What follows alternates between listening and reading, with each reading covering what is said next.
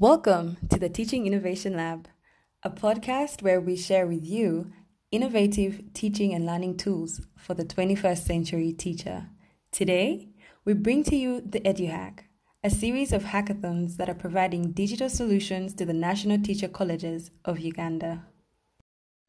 When we last talked, lecturers had concluded the second EduHack edition on creating e learning content. Today, they share their excitement ahead of EduHack 3 on e learning instructional design. We caught up with two hackers, Annette Komunda and Herbert Mujuni, and this is what they had to say.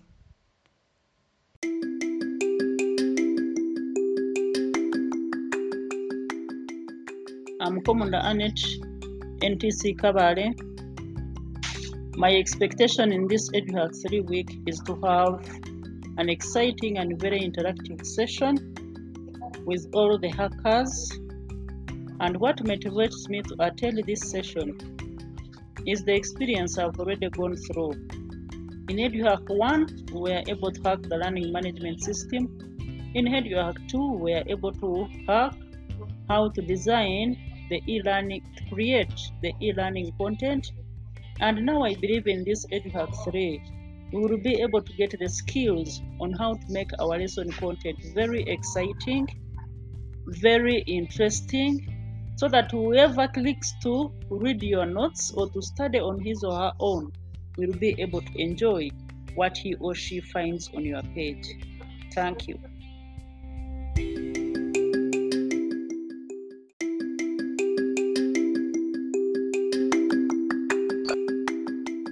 I'm and I'm very ready to be among the participants of EduHack 3.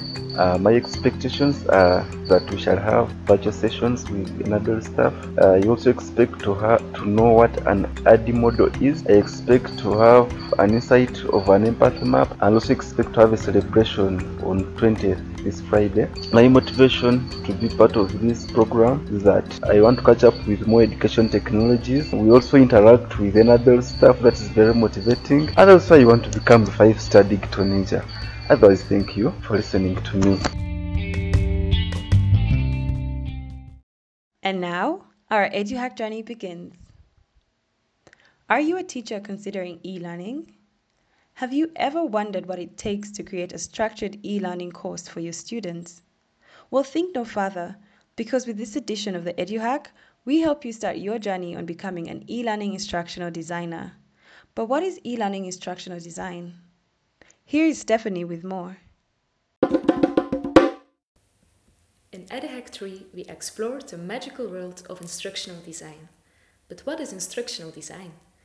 It is a process in which teachers plan out the structure and flow of their online course, using different digital tools, strategies, and of course, their creativity.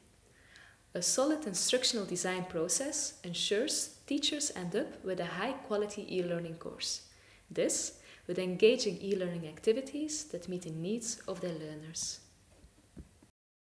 Our journey was quite exciting, and we made many pit stops along the way.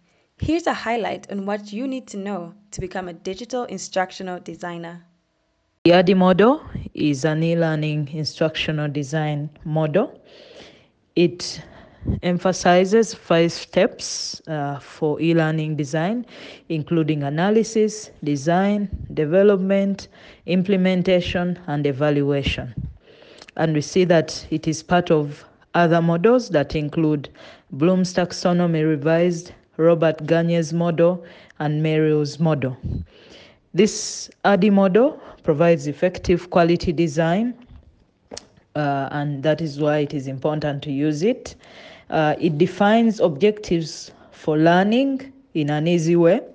It provides for structured content and practice activities, as well as allowing for an organized workload. It is in line with the active teaching and learning methodology as it puts the learner at the center of the process of e learning design in, uh, in this particular model. And therefore, as a teacher trainer, it becomes an important uh, model for instructional designing so as to enhance the quality of teacher training. An empathy map is a very important tool in instruction design and one of the key steps to good instructional design is the development of an empathy map. It helps us to gain some knowledge of our target students by putting ourselves in the positions of the students. This is normally done through answering key questions such as Who am I? How do I feel? What are my views? What do I know? What are my skills, among others? Putting ourselves in the position of the students helps in designing contents that are student centered and meets the needs and interests of the students.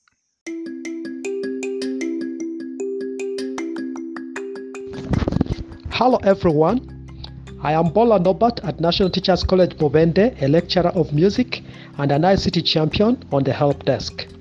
My experience about the empathy map gave me a reflection of what my students go through. So, I pledge to slow down my pace in order to help them the more. I intend to use the empathy map to close the teaching and learning gaps of the course that I'm creating, namely compositional skills through melody writing. Thank you. So, what have we learned so far? It is important to use the ADDIE model when designing online courses. This model includes five steps analysis, design, development, implementation, and evaluation. When considering step one on analysis, it is vital to employ the empathy map technique to gain a deeper understanding of your learners. What is equally important is creating an action map to guide the design phase in step two. Here, you align the overall goal of your course with the learning objectives and activities. Sarah Nawova shares her experience on this.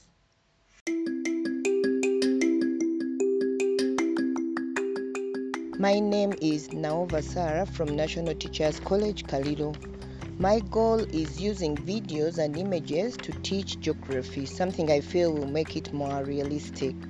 The objectives include understanding the importance of videos and images in teaching geography, applying images in the teaching of geography, and demonstrating a lesson with videos.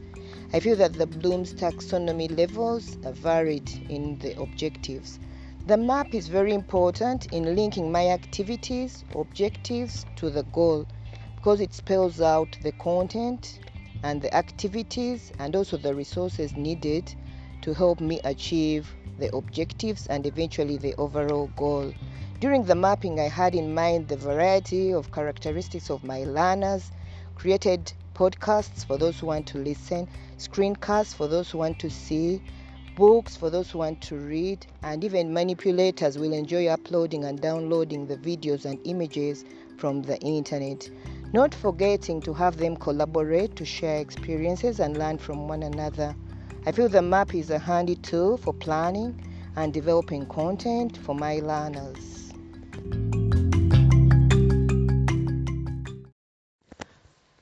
What else can we keep in mind?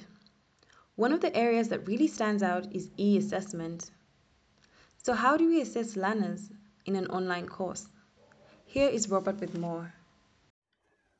One of the key components in online instructional design is assessment. The assessment could either be formative or summative. Aware that our learners are not with us usually in face to face, we need to create a lot of tasks which help us to check on the progress of the learners. However, because we know that even this assessment needs to be used for progression to other levels, it's very important that we also design summative assessment. There are several techniques of actually designing e-assessment, and these could take any form of quizzes, multiple choice questions, e-portfolios, and discussion forums. It is, however, important that we never neglect the different levels of Bloom's taxonomy as we design our assessment. Each good story ends with a new opportunity. That is why each EduHack series had a sequel so far, and it is not different for this one. In fact, the EduHack series are a never ending story. Today, we can say that we have a team of ambassadors skilled and trained in e learning content creation and instructional design. The lecturers are now ready to further assist their colleagues to get started with the basics of instructional design and support them in shaping their very own e learning courses. On top, lecturers have experienced working with Moodle Cloud to conduct assignments and browse training materials. They are now ready for a next step and can't wait to implement their very own Moodle Cloud learning management system in their college.